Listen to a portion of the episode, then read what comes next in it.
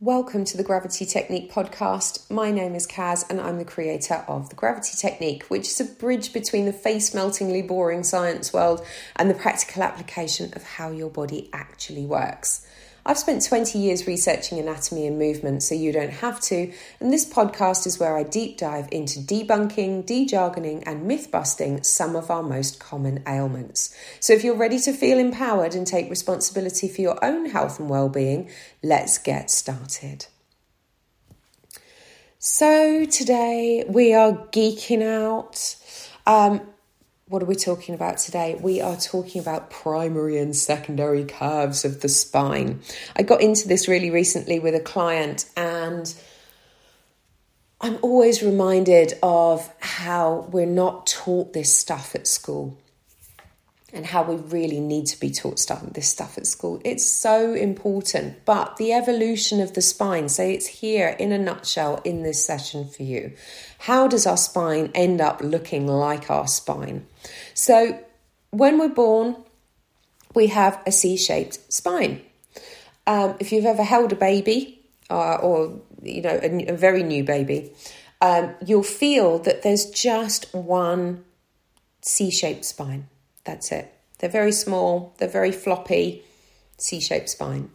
And they're laying on their back. So when they're laying on the back, the feet, after a while, the feet start to come up and the pelvis tilts in towards the rib cage. And then the heels start to come back down.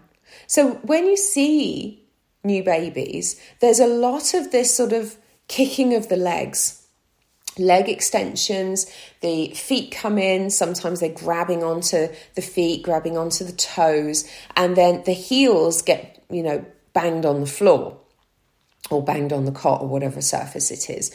And whilst this is a typical, you know, baby um, movement or a movement that we associate with babies, is actually fundamental to the development of our spine in those early stages. So the legs come in, pelvis tilts in, and the low spine gets lengthened out. Then the heels get banged down onto, we'll say, the floor.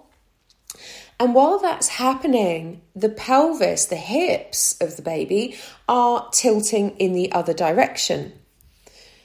So they're tilting away from the ribs. And when that happens, we're starting to create the low spine curve so the lumbar curve, because initially we've only got the C shaped spine, that's the primary curve. So your primary curve is the back of your head, the back of your ribs, and the back of your pelvis, back of your hips. Banging the heels, tilting the hips in the other direction, give us what will become the curve of the lumbars, the low spine. Also, baby's head is disproportionate to the rest of his body and it's quite large and it's a lovely rolly head. And you'll notice that with babies, it's a very wobbly head. When you sit them up, we always have to support the head in those early days um, because that lovely wobbly head is a fantastic weight. So, and you'll see this with babies, they're looking out the top of their head, their head is rolling back when they're laying flat they're looking up and over towards the top of their cot or towards the wall behind you. They can follow you around the room with their eyes. And that eye movement causes that head movement. And every time we're moving the head, every time we look up towards the forehead, up towards the top of the head, and every time the, the um, jaw lifts, we're creating the curve of at the neck, which is called the cervical curve. So this happens over and over and over again because you know babies at this age are lovely and soft. So they keep rolling the head, they keep banging the heels and t- tilting the pelvis. And then eventually, eventually, when those curves are deep enough, when we've got a deep enough low spine curve, when we've got a deep enough neck spine curve, what happens is the baby then starts to arch and then eventually they're going to flip over onto their front. That's the desired effect. They keep arching. The arms are also um, a major player in this. You know, arms that come up over the head. A lot of babies sleep with their arms up over the head um, up and up and around the head, up around their ears. And it's all designed to get that flexible um, extension to the spine as a whole, all the way from the back of the hips into the back of the head, and those beautiful curves in between, so that eventually he's going to flip over onto his tummy. Then the knees are going to come up. We're going to start crawling. They get into all sorts of stuff. You find them underneath the sofa, you find them behind curtains. Um, you can't leave them anywhere because they start to disappear. Gone are the days of you know being able to put the baby somewhere and they'll be there when you momentarily dash back in the room. So I'm not advising that, by the way. It's just my experience as a as a parent. Um, so, with that in mind, it brings us back to this fundamental uh, learning about our spine that our spine is not different or separate parts of itself. They're not separate component parts and they're not acting independently of each other. We have to look at the spine as a spinal organ that is affected by and of itself. And we're kind of caught up in our um, in our language because we call it a spinal column, which denotes that it's stacked one on top of each other and there's a downward force. Uh, we also add a little bit more of an insult to that by then saying that the intervertebral discs, um, those those um, they're not jelly type structures but softer structures, um, then we call those shock absorbers. They most certainly are not shock absorbers. They are facilitators of movement and space creators in the spine, not designed to absorb any kind of shock. Um, so, with that in mind, we've got this fluid, shifting spinal organ. We've got two weights at the top and the bottom of your spine. One is the weight of the head, and it is matched ounce for ounce by the pelvis. So your head and your pelvis are counterweights for each other and they are talking to each other all the time. If your head is forward, your pelvis is back. If your pelvis is forward, your head is back. If your head goes to one side, your pelvis, pelvis will shift to the other side. Try this, you know, when you're standing waiting for the kettle to boil, you can shift your head around. Notice what happens in your hips. Your hips will shift so that you stay upright. So they are the counterweights talking to each other all the time.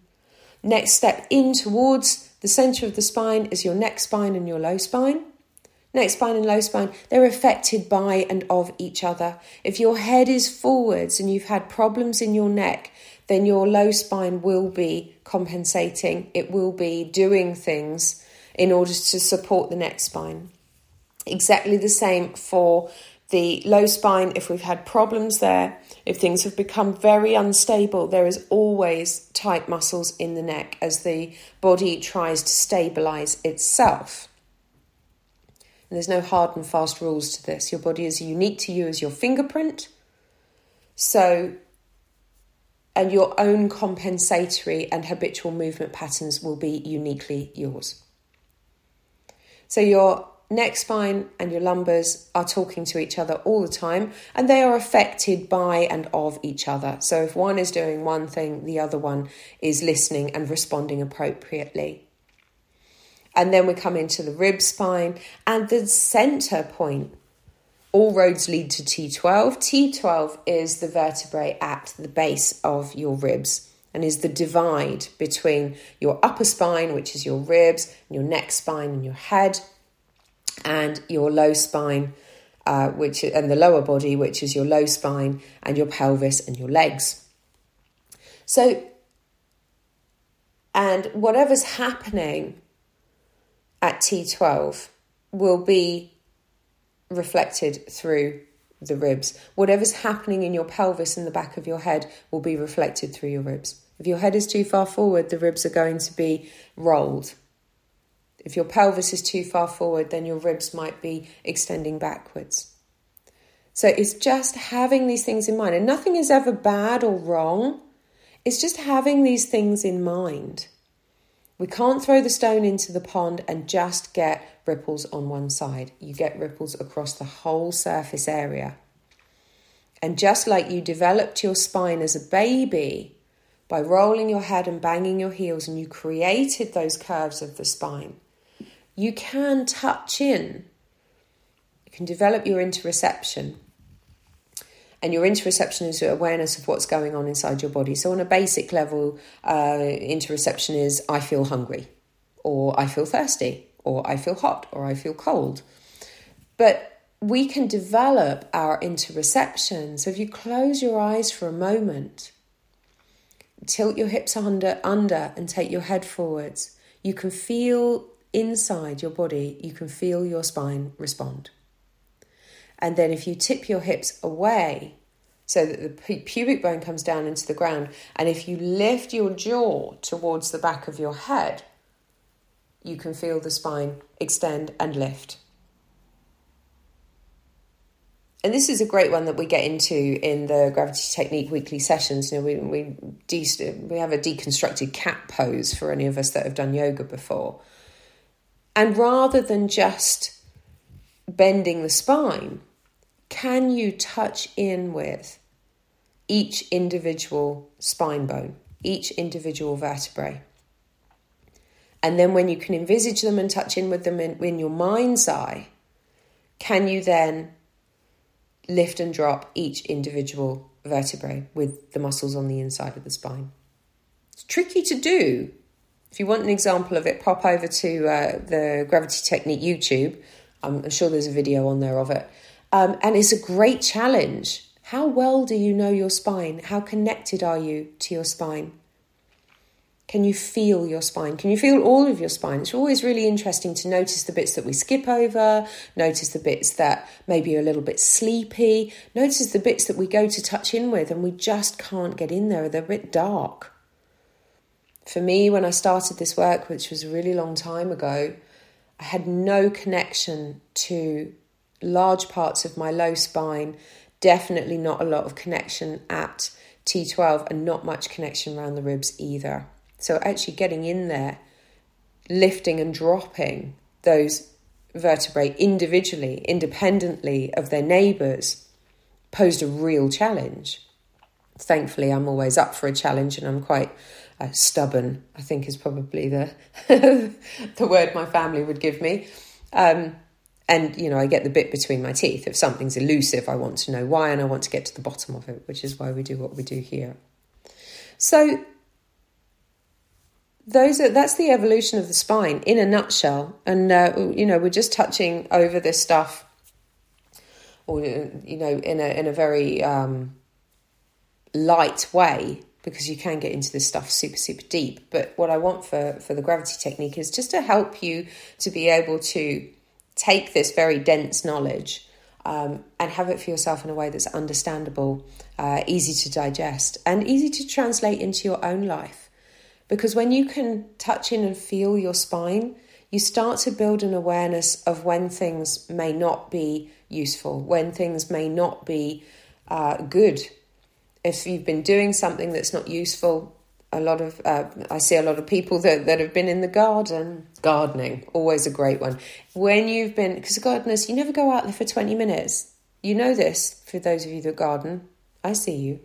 Um, you don't go out there for 20 minutes each day. You go out there, for definitely for those of us that have got jobs, you go out there and you're out there for seven hours and you're absolutely killing yourself over it. You've done the lawn, you've done the borders, you've planted stuff, you've probably bought a three ton tree and planted it. There's, you know, it's a whole project that would have taken a week squeezed into seven hours on a Saturday. So the next day, because you've developed your interoception, things may not feel so nice. But that's okay because with your gravity techniques, you've got a toolkit of movements that you can employ. You know how your spine works.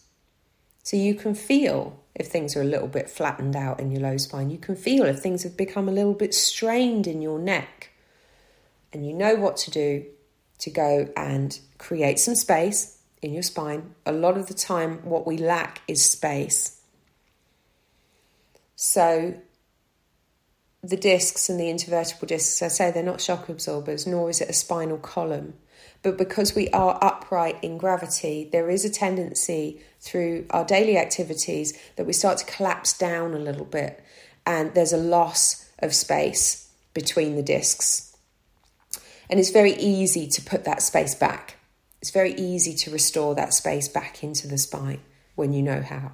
So, your cat pose would be one of those going on to all fours, can I, you know, tuck the tail under, touch in with each individual low spine? Can I draw the tummy back towards the spine? Can I draw the ribs towards the spine? And touch in with all the vertebrae between the shoulder blades all the way up into the back of the head? Can I extend the head out from between the shoulder blades out into under the jaw, out into the crown of the head? So try that out for yourself. Get familiar with your spine. Go for a little wander around inside you. It's what the prefrontal cortex was given to us for. You know, that front part of the brain that allows us to be aware of our outer world, but also have the awareness of our inner world. You can go inside your body and have a wander around and see what's going on in there. It's a great practice to develop. So, as always, we love your questions. Um, you can contact me hello at gravitytechnique.com. Um, ask your questions. I love them. Um, you know, what is the cause of knee pain? I think was one that we had this week. What do I do about hip pain? I'm always happy to chat about those on here um, and also over on the Instagram lives, uh, where we're just getting to the bottom of all these common ailments in a way that's really easy to understand in a way that's easy to digest. So please give us a like and a review so that we're not lost to the podcast ether. It's been absolutely lovely to spend time with you again today, and I will see you in the next session. Take care.